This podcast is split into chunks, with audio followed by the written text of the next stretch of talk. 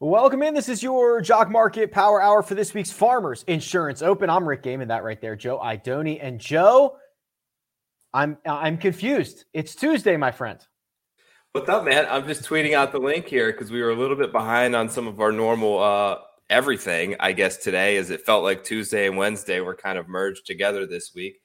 Tweeting out the link to the show. Hope you guys can come and join us. And we're excited to uh, run this the next 45 minutes down on a Tuesday on a Tuesday. Uh, if you have not figured it out by now, this golf tournament starts on Wednesday morning, and you are probably helpless at this point because it has been the one thing I've said it 900 times. Everyone is trying to raise the alarms, but uh, a Wednesday to Saturday start, which shortens the turnaround time. We'll get a longer turnaround time next week. But I mean, does it impact the guys that we might want to be investing in? Who played last week. I know they didn't travel very far, but there's one day less preparation. Yeah, I don't know. It's it's hard to really for me to factor that in and play things any differently. It's a little bit different in terms of trying to analyze and do your normal research and analysis for the week because you have a little bit less time to prepare. But in terms of the impact, I think it's going to have on whether a play player uh, plays well this week or doesn't play well, the extra day I don't think is going to play a huge factor. I agree with you. I just wanted to get your take on it, but I absolutely agree. I don't think it really matters one bit, especially because the travel was uh, very, very quick from the California desert to Southern California. Okay, here's what we're going to do. The next 45 minutes or so is the most critical moments of the jock market for this week's golf cash market. We are in the IPO phase, which means that you are now able to bid on shares of golfers. And if you're one of the high bidders when this market closes right around 9 p.m. Eastern time, then those shares are going to be allocated to you. And then you'll have an opportunity to trade them over the course of the event, or you can buy more shares, or you can short shares now. And then with the guaranteed payouts, Joe, that's what we're all playing for. So that is how we cash this thing out. Uh, in four days' time, those guaranteed payouts for every position on the board. Yep, the structure now has been the same, I believe, since the Sony in terms of uh, how many spots pay out and exactly what they pay out. So another full field event, we get back to the standard sort of two day cut line this week versus the three last week. Um, still kind of a unique situation with the, with the two course setup those first two days. I know that you're very familiar with Torrey Pines. Got any insight on how this thing, uh, I guess, generally plays, and or anything different this week we can expect? Yeah, the good thing about Torrey Pines is that it is a very consistent setup. There are there are places like that on the PGA Tour where it's the same time of year. It's uh, you know the the the superintendent sets it up the same way. You get generally the same type of field. That's what you get at Torrey Pines. So that thick uh, Kikuyu rough on on the south course uh, and and the Poa annua greens that we're going to see for three out of the four rounds, and par will often be a very good score around here. So I, I can't imagine we are going to get the birdie fests outside of maybe some low scores on the north side, but that's only going to account for 25% of the rounds, Joe. Otherwise, this should be a pretty stout test. Yeah, totally agree there. Uh, I know you've played it as well. Well, it's interesting where this falls on the schedule, I always feel like, because it feels like a, a, a, drastic turn from what you see leading into this event typically, particularly through the fall, where you generally have your shorter coastal Bermuda grass course setups um, around seven to 7,200 yards, very short wedge fest, like you mentioned, birdie fest.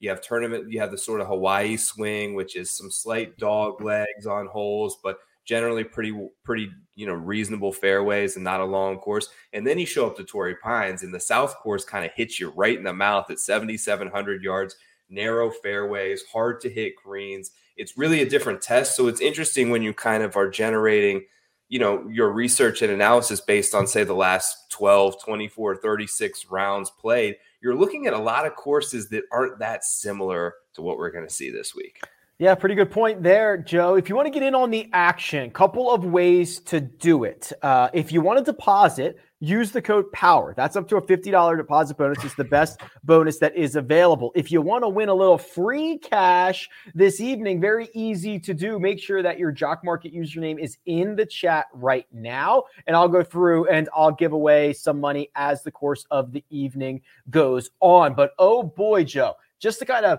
put a little reference point in for uh, what we saw last week and how this could break down for this week. It was a penny stock bonanza last week at the American Express because Hudson Swafford won the event. $25 per share was the payout. And I know that uh, the chat, let's see, Brent Harris had 17 shares of old Swaff yeah, Daddy. Brent. So he made 17 times 21, whatever that is, on Hudson Swafford because Swafford went for $3.33 a share last week. That is one of the larger returns we've seen in quite some time. And there were plenty of them, Joe. Tom Hoge, Lanto Griffin, Brian Harman, Lee Hodges, all sold for less than $4.50 a share one week ago. Wow, the top five, 429 was the highest priced guy there. Yeah long shot event. We kind of knew it going in. I ended up with a lot of guys at the top of the board, but I was able to sell the majority of those shares very early on when I kind of saw the way this thing was shifting. So I didn't have Patrick Cantlay who jumped out to that crazy start, and I kind of got the uh, feeling early that it was going to be Cantlay or something crazy. So I was able to sort of unload a lot of the Gooch and the Finau and the Answer shares that that I had sort of accumulated during IPO, which is which is not a bad strategy if you can kind of feel that out to just take a little profit, you know, even if it's 25 to 50 cents a share and just unload some of that, um, you know, risk basically that you have in your profile uh, in terms of you see things, things shaping up different early. Speaking of Patrick Cantlay, was very expensive last week. Ten dollars and fifty four cents. Still returned a profit, a small one. Eleven dollars and fifty cents. That's a nine percent ROI. I've been looking at the markets, Joe, recently. I'd die for a nine percent ROI at this point. Yeah, no kidding. No matter where you have your money right now, nine percent ROI. You're, you're not getting nine percent anywhere else but Jock Market. That's the yeah. safest place for your money right now. Yep. Oh my God. Patrick Cantlay pulls it off another good week. Jon Rahm actually uh, sold for eleven ninety one. He uh, finished at nine dollars a share. So that's kind of the you know the the the risk reward, right? When you are paying up for someone who's that expensive, it was nearly a record we saw on Jon Rahm last week, and even with a you know a, a pretty decent result, you didn't burn your cash like it would for an outright. You got the majority of it plus uh, some back. Yeah, it's funny. It's, you just got to kind of look at it in different ways. Like if Jon Rahm was five to one last week, so is he going to win that tournament one out of every five years in that type of field? Probably, right? But the other four times, you lose all your money, right? You go broke. Every right. one of your dollars that you spend on an outright of 80% of those times, you're getting zero back. This week, he has a disappointing week by I think his and any other standards of the number one player in the world. And you didn't lose too much. What did you lose? Two something a share. So the upside is still there for a guy to finish well, even when he has a bad week, uh, where you're not you're not sort of going bust.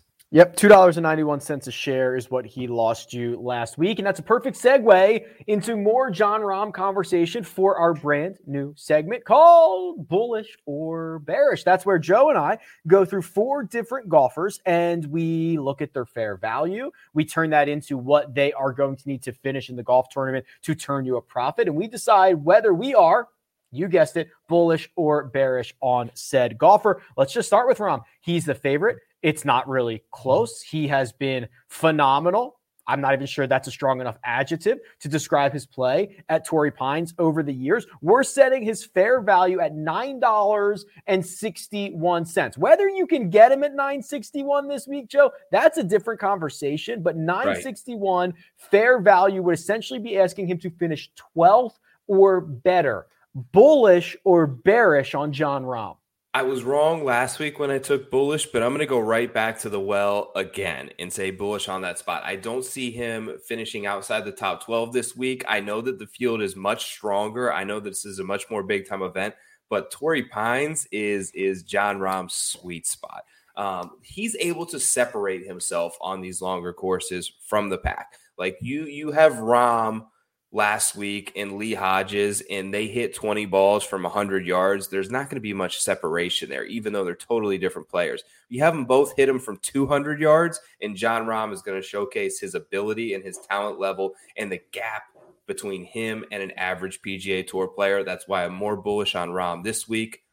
I'm going to go bullish. I will agree with you. I will also take bullish on Jon Rahm. And I thought that you used a really good word there. You said separate. Uh, Jon Rahm can separate himself from the field. And the way to best separate yourself from the field is to play a more difficult golf course because that is what we've seen at major championships. It, we know that it requires complete control of your game in all facets. And there is no arguing that Jon Rahm is the best player in the world right now, almost nearly across the board. So I agree. I'm going to go with bullish. Now, we nearly saw a record on Jon Rahm last week. I think uh, what I say, 1191. I think the record's 1251. That's yeah. the most expensive he's ever been at Waste Management uh, last year, I believe. Is there a chance we get anywhere close to that tonight?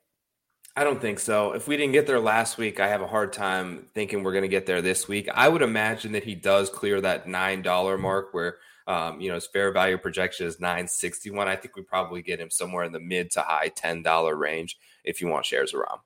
All right, next up, bullish or bearish? Jordan Spieth, very interesting mm. name. Our fair value seven dollars and forty eight cents, and you can let us know in the chat whether you're bullish or bearish on these golfers. 748, Joe, asking Jordan Spieth to finish 21st or better, bullish or bearish? Oh, I'm going to go bearish. I don't love the course setup for Spieth. I don't love the form. Um, he's lost in five of the last six contests, and you see the one there, which I believe is the CJ Cup. He was barely a, a very small gainer. So he's on a sort of downward trajectory and trend, and I don't think this is a get right spot for Spieth in the current state of his game. I'm going to go bearish. What about you, buddy? I think we're on the same page again here. Yeah, um, I'm I'm excited, more excited about Spieth longer term. But even when Spieth is at his best, kind of what we saw last summer, it was still missing a lot of fairways and allowing your irons and wedges to take over.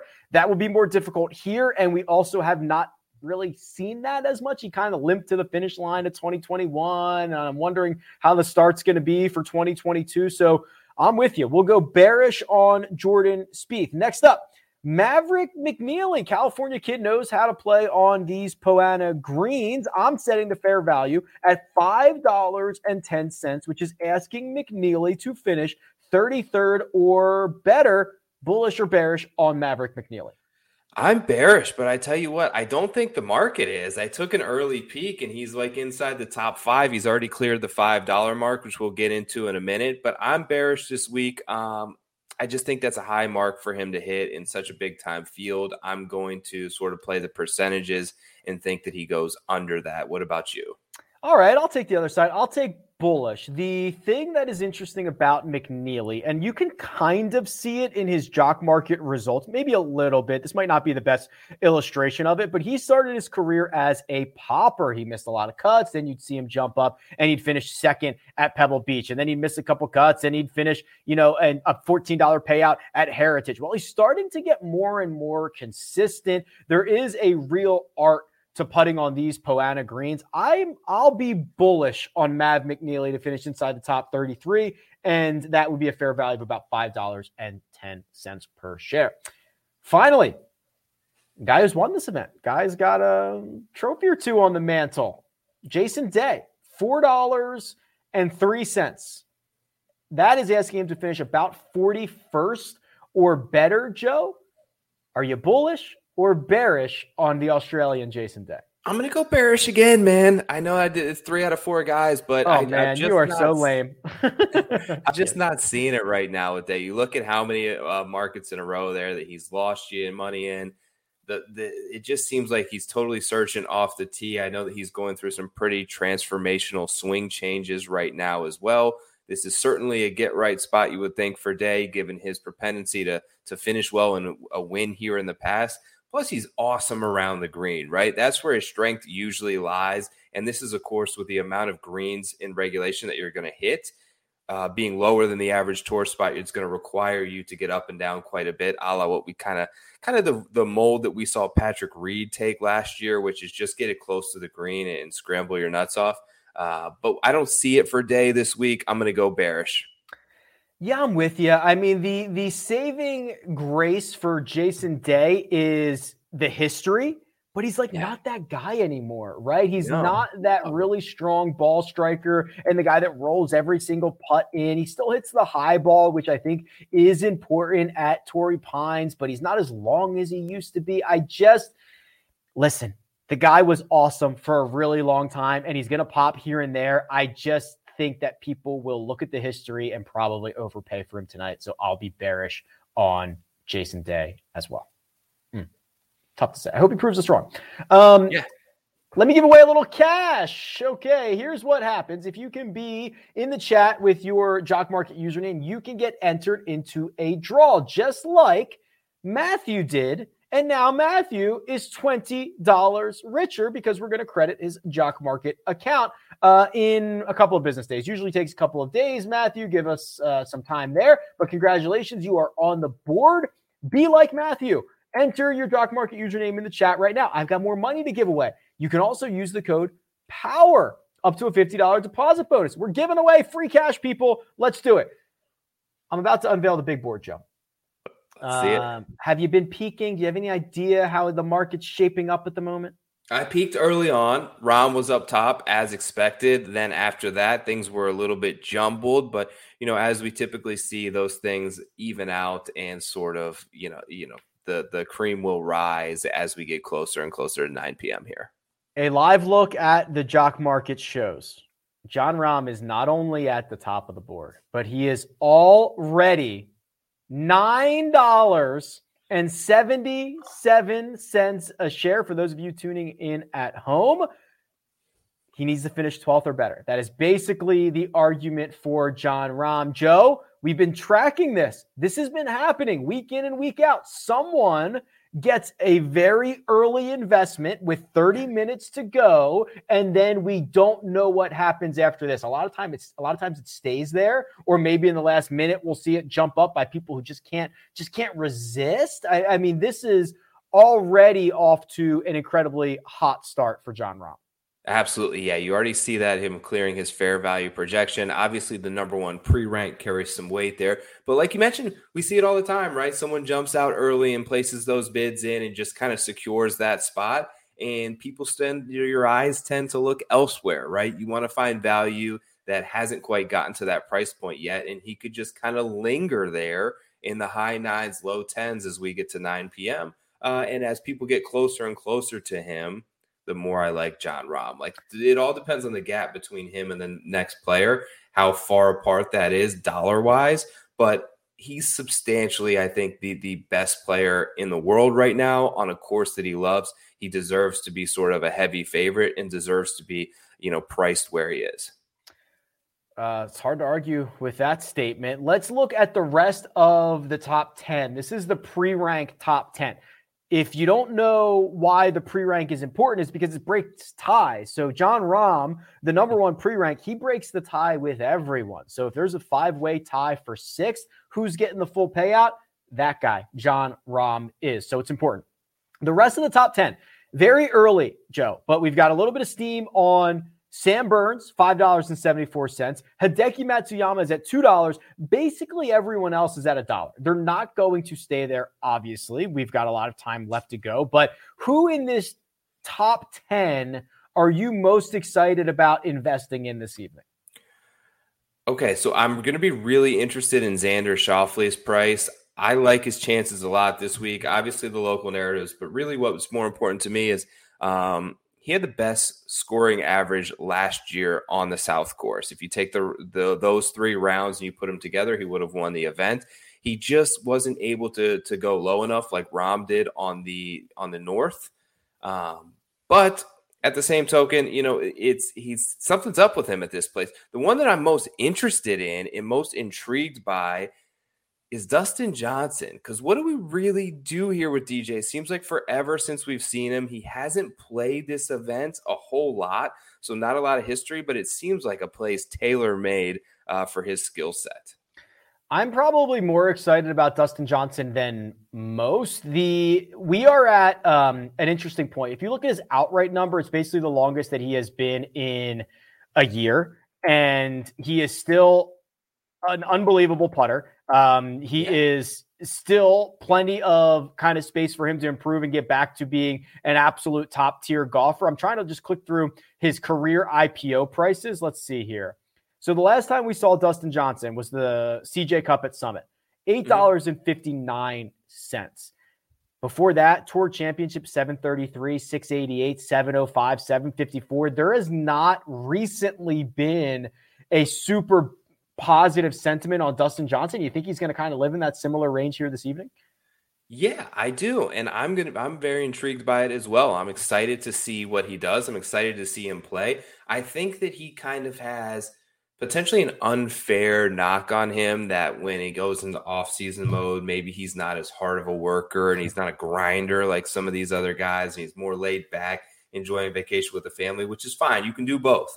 Uh, but he's come out and played very well early in the seasons in the past. He's won the tournament of champions. We've seen him win in California at Riviera and the Genesis and kind of dominate. So uh, it's not unlike him to come out of the gates hot especially out there in California where he puts great on Poa grass on a course that demands demands distance and accuracy and long iron play off the tee. It just seems like a great spot for him. And I would agree that the public sentiment is maybe just unknown and, and sort of lukewarm on him.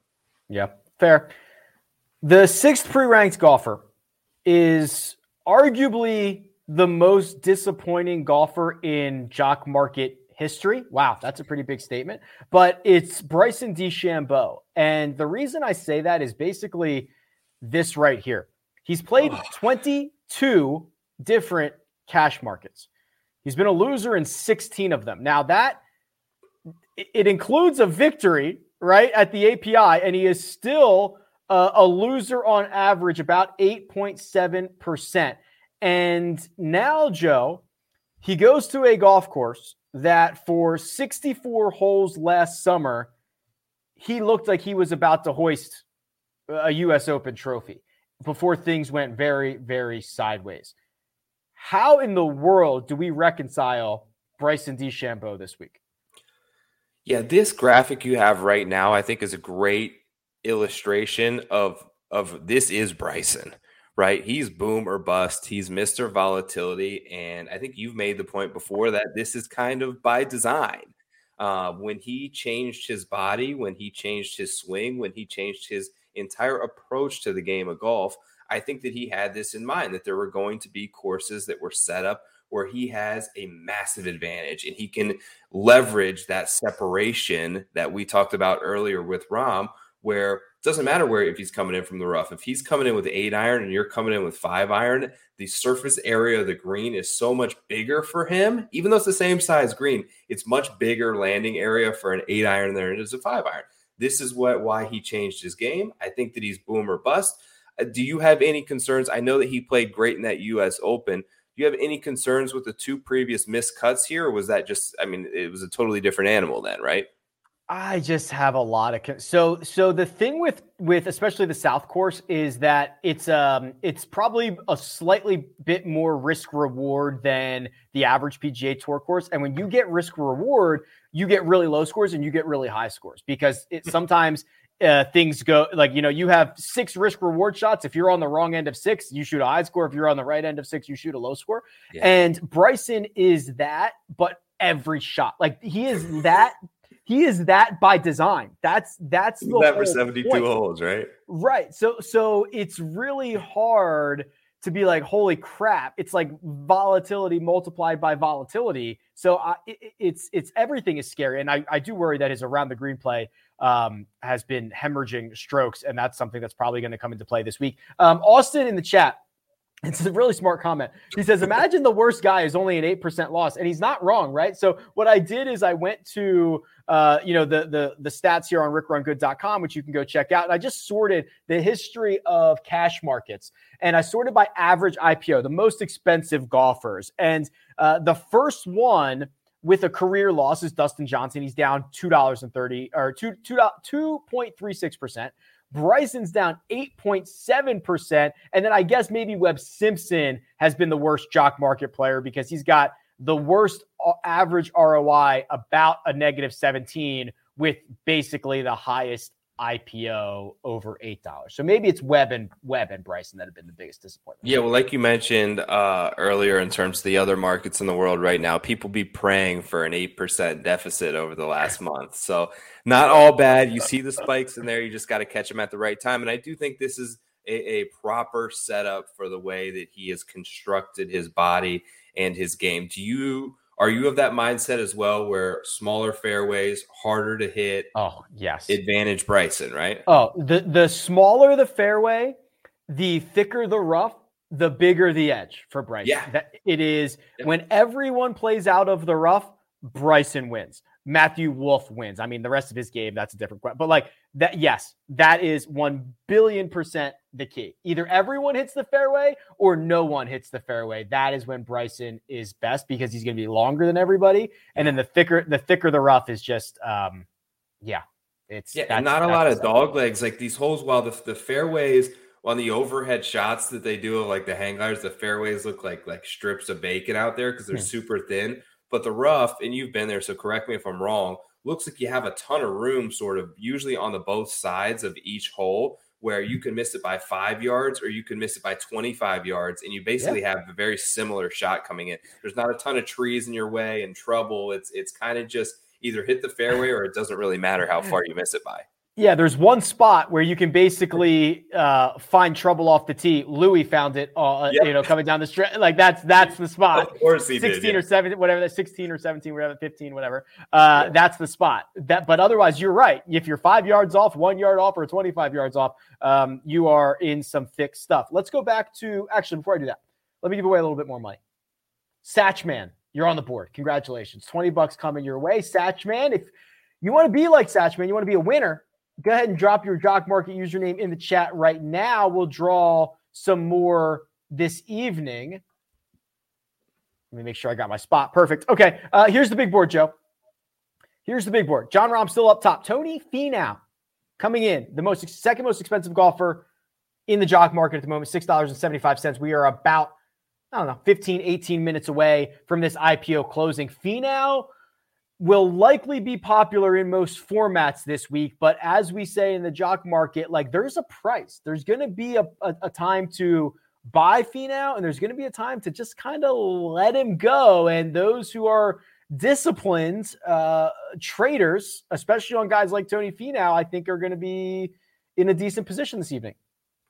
Yeah, I've got a target on him of 795 tonight. So basically, as long as he's under eight bucks, I'm pretty interested in it. I like Finau this week. Will you, uh, while I'm sort of talking here, will you pull up his sort of jock market graph there? Yeah. Okay, cool. I was interested in this because Finau historically and last year was a bit of the anomaly, but would have this reputation of not a good guy to put your outright money on, right? Because he just doesn't come through and win, but he top tens everywhere. So last year, it looks like he he didn't top 10 everywhere and he finally got that win. So it seems like a bit of an anomaly year for him, but so consistent. Uh, he's a guy that you can usually pencil in for a top 10 here pretty easily at Torrey, uh, given his history. Yeah, really, that end of 2020, start of 2021 is what we've seen from Tony Finau for a longer period of time. And then he got more volatile, which is good if you want to win, bad yeah. if you want to return your backers a profit each and every week. But Tony uh, out there this week, and he is off to a very good start in the market. We talked about Xander. Okay, here's a couple of guys that I think are interesting. Justin Thomas, $6.66 a share at the moment, and Will Zalatoris, 602. I think we can lump them together as very, very good iron players, wedge players, approach players. The deficiency is on the putting surfaces, but these two are kind of in lockstep as of right now in terms of share price. That's a very funny comparison that I haven't heard before. But yeah, they're both elite sort of iron players that you would see. I think that Zalatoris – um, without pulling up the stats, it just seems like JT has the big miss more than Zalatoris does, but they're both below average putters, um, and which has sort of always been their kryptonite. And the reason that they both uh, didn't have great season in their minds last year Zalatoris still looking for that first win, and Justin Thomas obviously had the win at the Players, but other than that, I think walked away pretty disappointed. Um, interesting comp. I think that Zalatoris coming in with a little better form and probably a much cheaper price is where I would lean this week. Yeah, I'm interested to see how these guys shake out this evening. Justin Thomas in his jock market career has been a loser more often than he's been a, a winner, but with those pop weeks is about an 11% uh, return on your investment if he's been a part of your portfolio each and every week. Okay, as I continue down the board, I start to approach some interesting names. I get to Max Homa. I get to Ryan Palmer, but I get to Daniel Berger, who is being, for the first time in quite some time, Joe, very well respected in outright markets. And now we have an evening where people have to kind of put their money where their mouth is. And he's currently $5 a share. I'll give it a refresh here in a second. But uh, Daniel Berger, I think, is going to be someone who kind of charges up this market tonight very popular. And I think that the sports books are catching on to how good of a player he is and are just like he's a good putter, but he hasn't been putting well. So I feel like when that comes back, his iron play is on such a good run right now um, that he sets up really nicely. He hits short irons well, he hits long irons well. He gives himself a ton of good birdie looks, which is kind of funny because he doesn't have the most um, picturesque swing. He's playing like a six year old set of irons and he just kind of hits this low bullet cut in there, but it's super consistent. He knows exactly where it's going to go. He knows the exact distance and he's spot on right now. So he hasn't been able, uh, particularly in the Hawaii swing, to roll in enough putts, but he's returning you 10.86% on average. So he's been a great player in Jock Market. You see there 13 of sort of the 24 times he's made you money as well. I think this is a good setup for him again.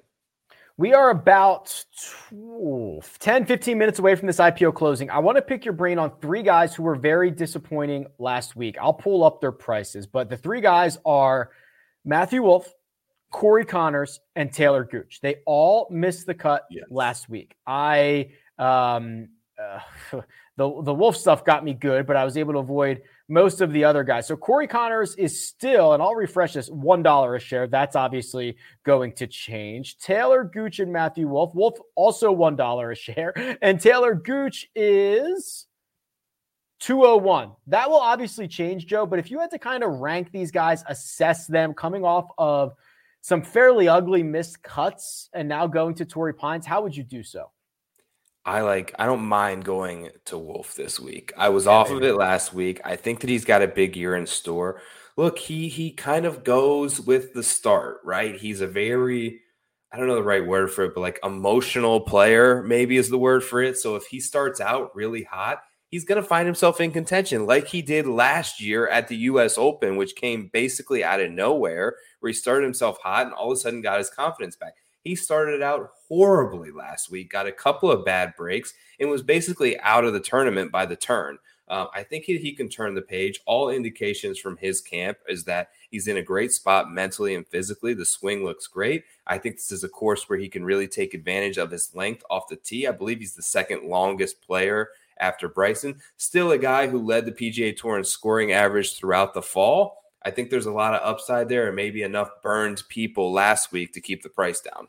Uh, yeah, there certainly is going to be some polarized opinions on Matthew Wolff this week. How about Conners and Gooch? Because even as an investor of Wolff last week, I wasn't really surprised when he missed the cut. We knew it was going to yeah. be volatile. He's 20, two years old or whatever he is. That's that's what happens, especially with the type of swing that he runs out there with every single week. But but Gooch and Conners missing the cut was like the the horror right right to the chest. I can't even believe it. So how do we start to bounce back on these guys? Are they worth it, or are we going to play the old wait and see game?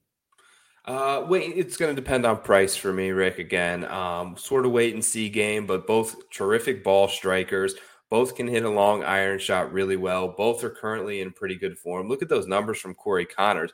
Without a guy, this is a guy with without really breaking through, right, and getting that victory. He's still able to see those massive yeah, returns. That's very crazy, steady actually. on the payout too. Like the floor, with the exception of last week and a couple others, is relatively low on Conners with a lot of upside if he can putt well. Uh, I you know, there's so many good players in the field this week. Is this a spot where he breaks through? I feel less inclined to think so on him than I would on a guy like Gooch or Wolff. That might be the best ROI. I'm trying to just look at this of like someone who hasn't, someone who's like generally that expensive who hasn't yeah. won. Um, yeah, I mean, no, I mean, Kokrak's won a couple of times. He's five dollars and fifty four cents right. a share. Uh, that might be yeah, I'll have to deep dive that, but wow. Okay, pretty yeah. pretty good on Corey Conners. Here's um here's Gooch. I'll pull up Gooch here for just one second because um you know I think it's going to be really interesting how people treat Gooch, right? He had an awesome fall. Is he a yeah. fall player or is he a guy that's going to contend more regularly? And I think we're going to learn that. The start of 2022 hasn't been great, but I, this is another very interesting storyline for me this year. Same with me. There's there's sort of this tier of players that, and I'm not sure which one he's in. Like, is he borderline elite where he can show up anywhere and win, or is he in the tier players that are going to have a two month a year run of form and then be a mid level, you know, sporadic missing cuts type of player? So has that clock sort of expired, or has he turned the corner into becoming sort of fringe elite in this 30, 35 to 1 number where he finds a comfort zone? I think this next couple weeks will kind of tell the story there. Fair enough. Okay, we are now by my clock at 8:51 p.m. Eastern Time. So we're just a couple minutes away from letting Joe go to do his thing and then this IPO is going to close in about 7 to 9 minutes or so. So things are going to get pretty spicy, but let me give you one more look here at the top 10 on the board, Joe, because we've got one guy really lagging behind and it's maybe not a name I would have expected. It's Scotty Scheffler. Now, he was very very popular last week. He finished T25. I don't think that's a huge disappointment, but currently sitting at $3 a share, the least expensive golfer in the top 10 of the pre rank. Is everyone just forgetting about Scotty Scheffler and moving on? feels that way, doesn't it? Yeah. I haven't heard his name mentioned really once this week. Obviously, didn't get himself into the tournament of champions. Kind of Funny how he made the cut last week with a couple of bomb putts late to sort of sneak his way in there. he chipped that... in and then made a putt on 18 to get in. how did he play on Sunday? Uh, he must have played better because he made the cut on the number and then finished T25. So I'm imagining, without pulling it up, I imagine he gained strokes on the field.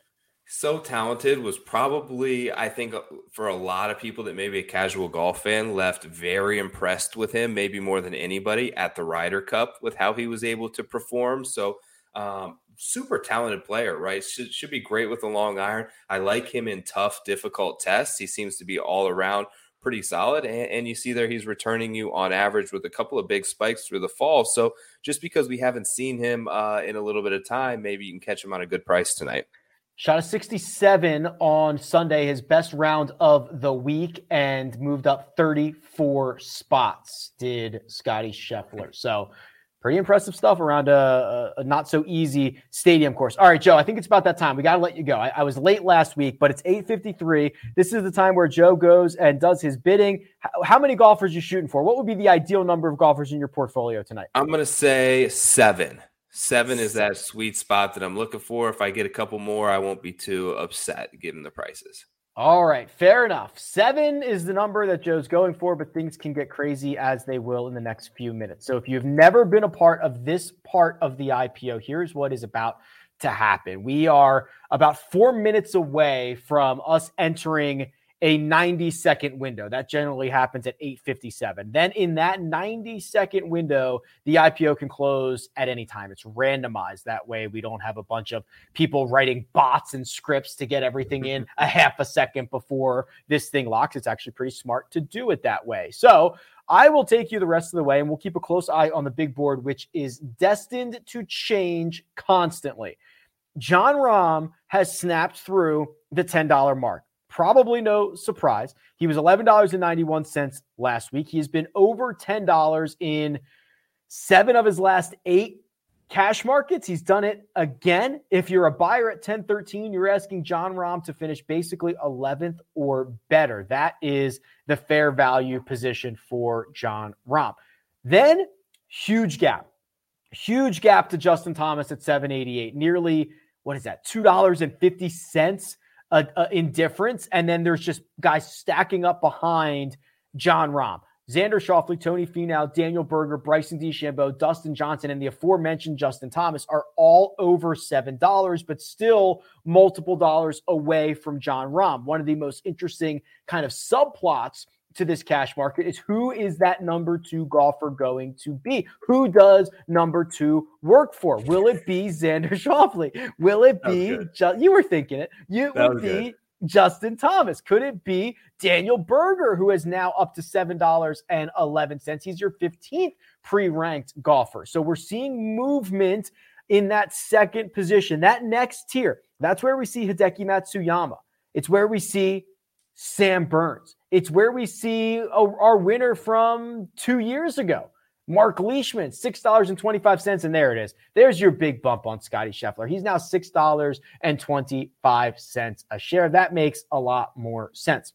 A couple of guys that have name value. How about Brooks Koepka? Five and a half dollars per share. That is asking Brooks to finish about 31st or better. Brooks Koepka, I've heard of him. Max Homa, five and a quarter. Corey Conners, $5.02 a share. So we are seeing some bigger names, some guys that we've been investing in over the course of the past couple of years, lagging behind early in this jock market IPO for the Farmers Insurance Open. By my clock, it's 8:56 p.m. on the East Coast. So we are just moments away from entering that randomized period. We need a cool name for that period. We'll have to think of something. And Jon Rahm continues to extend. Jon Rahm now $10.50. Remember, he owns the record for the most expensive golfer in jock market history $12.51 a share at waste management. 1191 last week. That was the second most expensive he's ever been. Will we see Jon Rahm try to tackle that record tonight?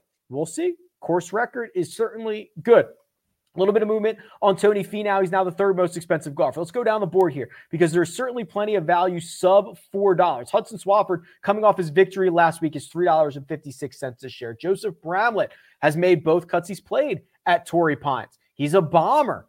Played well last week, played well the week before, $3.58. We'll see if there's any movement on him. I'm going to go to the second page, see if I can find some penny stocks here before I give this one more refresh. Can you stomach Rickie Fowler? If so, it'll cost you $3.01 per share. We're now in that time period. We're now in that random period. This IPO can close at any moment, anytime in the next 90 seconds or so. And obviously, some of those have expired. Jon Rahm, since last refresh, another quarter. That's right. 1075 for Jon Rahm. Every time I refresh it, he's up another Washington. Justin Thomas has broken through and is starting to solidify himself as not only the number two pre ranked golfer, but the second most expensive golfer in tonight's jock market $8.39. The only golfer in the $8 range as of this moment, although Xander Schauffele is going to try to change that because he's 799. The San Diego kid has played here by his own estimate at least 100 times in his life. I'm going to try to give this one more refresh. Joe is furiously putting bids in. Hopefully, we you guys are, are still live. Okay, we are still live. Hopefully, you are all outbidding Joe. And as expected, Xander Schauffele is indeed now over $8 a share. 808. Big jump for Hideki Matsuyama. Here it comes. Little late sentiment on Hideki, usually hard to come by in the jock market. He's now $7.50. Brooks Koepka up 75 cents, now 625. And Scotty Scheffler kind of hanging strong there in that mid $6 range. Bryson DeChambeau, who led the U.S. Open at Torrey Pines for basically 64 holes, uh, $7.24 a share. People trying to figure out if they want to buy back in on the big beefy one. Let's give this one more refresh. I think I can sneak it in. We're still live, I believe. We're still live. We're still live. 858 by my clock. Jon Rahm has not moved. 1075 for Jon Rahm. Xander Schauffele. Okay, here we go. We're seeing this battle for second uh, really start to shape up right now. A penny separates Justin Thomas and Xander Schauffele, 851 and 850. Those two are battling it out to be the second most expensive golfer in this Farmers Insurance Open IPO. Here comes Sam Burns, now more expensive than Dustin Johnson. He's a long driver of the golf ball. He puts well on all surfaces, especially POA. Really good approach player. He was in the final group last year with Patrick Reed. Sam Burns catching steam late okay, in this market. and we're going to shut it down. That'll do it. Shut it down. IPO is closed. Good, bad, or indifferent, Joe? How did how did it go? I think very good. We'll see how things shape up over, but it felt like a, a decent close time. I was trying. You made that comment at the very end about Burns outpricing DJ, and I went to scoop up some immediate shares of Dustin Johnson because that's I love Sam Burns, but that's not right, man. Not on our guy DJ. Oh, so not, but, uh, no, the I, market I closed by that point. So congrats to you if you got some DJ shares. I would happily take them off your hands. Okay, couple of items. We'll do a couple of housekeeping items because I've got to get uh I got to let the, the the big board refresh here. Let me give away a little bit of money. I believe this is an I, not a an L. Justin, I, I believe it's I one putt. That would make sense as the username. I one putt. Uh, congratulations, you're on the board. If that is not an I, if that's an L or something, Justin, send a message because I'm going to pass over that username to the guys at Jock Market. So I believe it's I one putt. That would make more sense. Uh, additionally, I'm going to get Joe's portfolio in a second, but there was a question in the chat that I think we should address from Matt.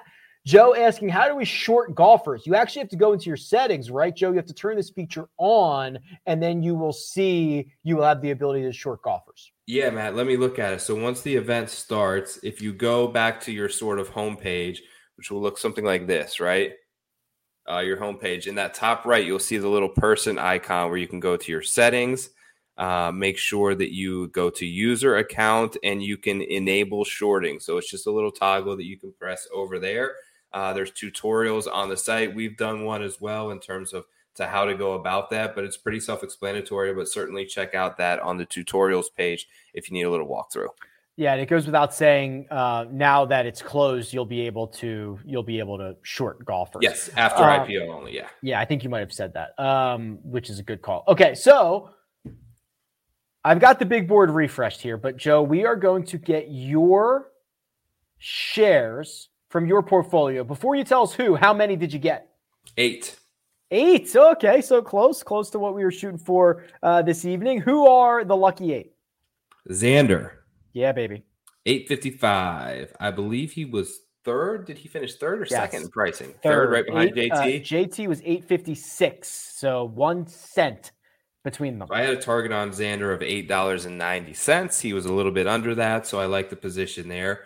Um, followed by at the seven dollar and fifty cent range, I got two of them. Hideki, who I think perennially is undervalued at jock market, and We've, we've was learned a bit that. yeah. shocked that uh, Bryson wasn't higher this week. So um, kind of surprising there. Moving down in sort of that mid range or the mid cap range that we call it. Joaquin Niemann, I thought was a pretty good price this week, five dollars and nine cents. Keegan Bradley, who has a great track record around Torrey Pines. Remember, we're not asking him to win; we're asking him to make the cut. Keegan Yeah, and play yeah, well through the weekend. You've probably got a bit top 30 or so to pay that back. Uh, Brandt Snedeker, couple of time champion here. Recent form has not been terrible, so I'm going to take a little bit of flyer him right under the four dollar mark, and then my two, I guess, penny stocks, as you could say, are are long hitting um, young rookies. Taylor Pendrith and Sahith Theegala are both the two guys that I went there. Hopefully, they can leverage their distance off the tee this week and, and you know hit enough greens to make it pay off. Sahith, Pendrith, Snedeker, Bradley, Niemann, Bryson, Hideki, and Xander Schauffele rounds out the portfolio for Joe. Let us know who you got in your portfolio. Drop it in the chat. And this is your last opportunity to get your Jock Market username in the chat because I'm going to draw a little bit more money here in just one second. Okay, time to reveal the big board, the final big board. Absolutely no surprise that Jon Rahm went for 1075. Joe, it is probably one of the more fair prices we've seen on him recently. He's going to have to Yeah. finish 10th or better to return a profit, but it did not get out of hand on Jon Rahm tonight. No, it did not. Yeah, 10th or better. I think that's right about right. What's kind of surprising here is only three guys cleared eight bucks, which I don't know how many times that oh, happened, yeah. especially with a lot of big names there. I mean, there were six guys that were fair value or pre ranked above that $8 threshold. Um, it looks like DJ, Hideki, and Bryson all kind of sat there in the $7.50 range, about 50 cents under where they were projected to go. So kind of interesting that the market seems to be congregating a bit more to the to the middle here in, in the beef. Yeah, good point. There's only three golfers over seven bucks or, or eight bucks, I guess. Eight bucks, yeah. Yeah. Justin Thomas, 856, Xander Schauffele, 855. Talked about them. And then they just pile up. There are one, two, three, four, five, six, seven, eight golfers in the $7 range. It's Finau, it's Burns, Dustin Johnson, Hideki, Bryson, Berger, Scheffler, Sungjae Im. Um, any issues with how this tier kind of played itself out? No, None at all. I like Hideki the best in that range. I think coming off the recent win, great, great form at Torrey as well. Um, so was a bit shocked at that price. Burns felt a little bit high for me, going above those, you know, the three big ones there in DJ, Hideki, Bryson. Um, so that one felt a little bit off. Finau went above all three of those guys as well, who I think may possess a little bit more win equity. So, but you can't argue with the current form of Burns, right? No, you cannot. How about Brooks Koepka 629, Jordan Spieth 595. These guys, this is um so this is interesting. You know, outright markets uh fluctuate very quickly on Brooks Koepka, right? Yeah, they they let him slide, right? Especially for non-major championships, they they let him slide. It took a while when after like 2015 16 17 jordan Spieth, it took a long time for outright markets to finally like let him go when he was playing poorly but now he seems to be bouncing all over the place which i guess is man it's just, it's just a lot of ebbs and flows for these two guys. Yeah brooks is one of those guys you're right who seems to have a sliding scale of you know, they'll push him to 50 to 1 in some events. I had like a 56 to 1 at the waste last year when he won. But then after he wins and we're coming up on a big tournament, they'll slide him to like 12 to 1 to win the Masters. he's he's 18 to 1 to win the Masters right now. He's 14 to 1 to win the US Open right now. How can yeah how can that how, how can he be like 40 or 50 to 1 this week? It doesn't make a whole lot of sense to me. I took him 40 to 1 this week. I had a bid it on him tonight at six dollars and i think like 13 cents or something like that. So i just got outbid late on brooks. Look the the he's volatile the current form isn't great you look at any sort of stat model and he's not going to appear to be doing much well but you put him on a long difficult golf course where par is a pretty good score I like Brooks a lot more on on sort of those type of setups. Matt Wolff is another one that they'll slide all over the place because they'll push him up to hundred to one. But yeah. if he plays well and tops five, they'll slide him down there in like the Finau range of like thirty to one. So there's a couple of guys like that, very unique that that they will have a, a big scale, you know, on sort of pros and cons with their with their betting numbers and sentiment. Koepka's been a loser in 10 straight cash markets, and I bet him this week. So maybe maybe I'm the sucker here. I bet him too, man. Let's go. He's got to turn the table at some point. All right, a couple of notables that I kind of like here. I like the upside of Lanto Griffin and Justin Rose in that mid to low five dollar range. Uh, going down a little bit further, Jason Day went for three fifty. So he was okay. So okay, we should do this. Jason Day, we had fair value 403. He went for three forty nine. So he went for 50 cents cheaper than what we had him for before the start, Joe. Mav McNealy went for 60 cents more. Jordan Spieth went for where's Jordan? 595. Wow, almost we had him at 748 and yeah. Rahm at 961. So he went for a dollar more. Does is that I mean speed's the big difference there? Yeah, speed's the big difference. So it seems like the sentiment uh, is shared on what we said about Spieth, and there isn't a whole lot of expectations this week he's huh. you know things haven't looked great the last couple of times that I've seen him.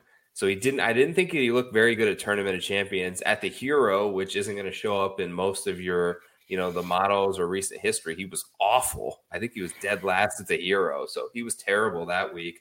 Uh, I don't quite know what to think of him, but I want to see him playing better if I'm going to put some dollars on him. Fair enough. All right, let me give away some more cash. Ryan, Rosemont or Rosemount Irish, congratulations. You are on the board. And if you want more free money, use the code POWER when you deposit. That is up to a $50 deposit bonus. You, of course, can always follow Joe on Twitter at TourPix. You can always follow me at Rick Run Good. Joe, this is going to be a fun one, but we are right back at it in our normal time slot for next week, which is going to be Pebble Beach, back to Wednesday, 8 15 p.m. Eastern time. Wednesdays for the foreseeable future every week, 8.15 to 9.15. So uh, best of luck to everyone out there this week at Torrey. We'll see you guys soon. Goodbye and good luck. We'll see you next week.